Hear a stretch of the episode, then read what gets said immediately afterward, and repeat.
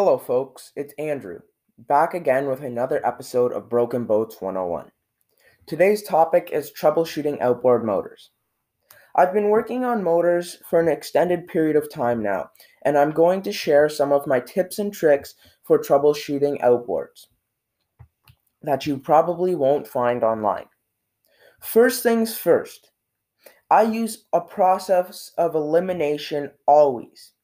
This is the best way to work on outboard motors because one thing leads to another. If you find one thing, it's going to lead to another. Okay, so we're going to start off with a motor that won't start. You get to the lake, put your boat in, and the motor just won't start. There's a few questions you have to ask yourself.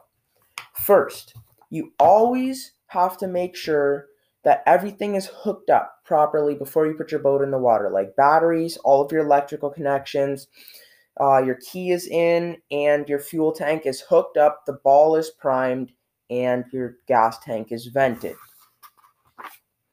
So, if your boat motor isn't starting, first thing you have to ask yourself is it turning over?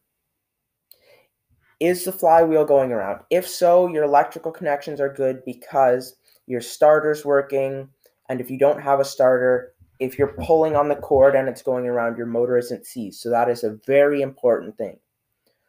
Okay, so the first thing I start with if my motor isn't starting is lately. Have I done any repairs? Have I fixed anything? Have I pulled any bolts out? Have I cleaned the carburetor? Have I done anything like that? If the answer is yes, start there. That will almost always be your problem because if you if it was running and you fix something, that's where the problem is going to be. So, and if you haven't done that, then go to the spark plugs. I always start with the spark plugs. You can tell so much from them. The spark plugs, take them out see if there's any fuel residue on them if your motor's getting gas. There's a combination for motors. Fuel and spark, motor will start. Fuel and spark, motor will start. So if there's fuel in the spark plugs and you're not getting spark, and that's your electrical. But if there isn't fuel and you test your spark plugs for spark by grounding them on the power head, then you're not getting fuel. If you're not getting fuel, you go to the carburetor first. That's what I always do give it a good clean, make sure all the fuel lines are hooked up and there's no air in the fuel. If you do that and it's still not starting, if it's still not getting fuel because you check the spark plugs again, check your fuel filter and your fuel pump. If that doesn't work, put a little bit of gas down the cylinders to get it started and to get it primed. Okay, back to if you weren't getting any spark. That's going to be your points, condensers, and your coil packs, which are under the flywheel. So I don't recommend doing this at the lake.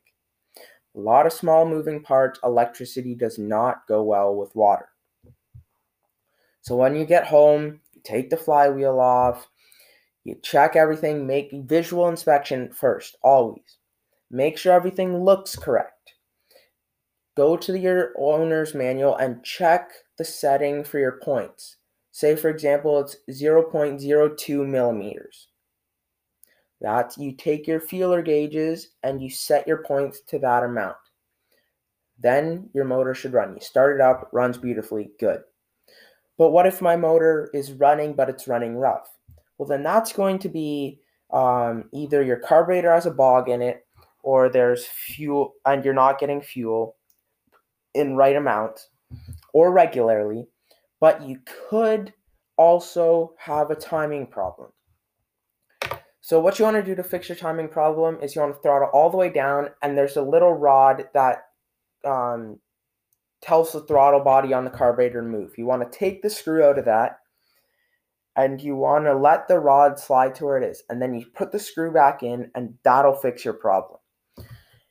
And when you're out on the water, after you do that, you're going to want to have somebody else driving the boat and you're going to be wanting to turn the needle in the carburetor to make sure that your motor is getting the right amount of fuel, the right amount of air, to the right amount of spark. That will make your motor run. As always, guys, don't give up on it too early. Take your time. Give yourself time to laugh at yourself. Learn from your mistakes. Don't give up. I hope this was helpful. Keep working on those motors.